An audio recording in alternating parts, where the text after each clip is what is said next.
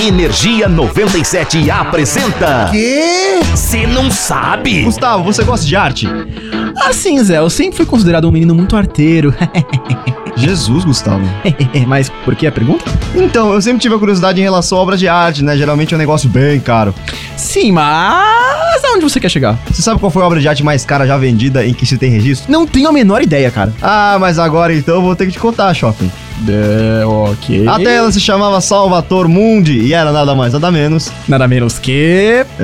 Ué, você não vai falar? Chuta. É. Zé, a gente meio que não tem tempo pra isso. Leonardo da Vinci. O pintor fez um retrato de Jesus Cristo em uma tela de 45 por 65 centímetros e ela foi arrematada por. Rufem os tambores.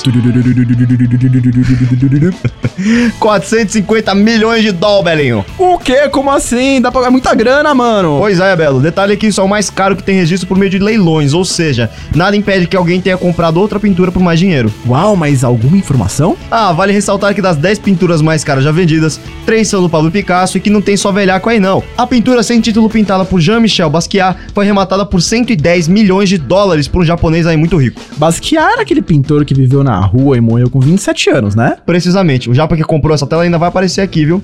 Ah, é? Como? Ah, mas você vai ter que ver, meu querido. Mas aí, se você curte curiosidades extremamente arteiras, Porém, incrivelmente. é só ficar ligado que a gente tá sempre por aqui. Eu sou o tambor Gustavo Fávaro. Eu sou o Zé Constantino e nós somos do... Você não sabe! Energia 97 apresentou. Ah, já sei. O quê? Você não sabe?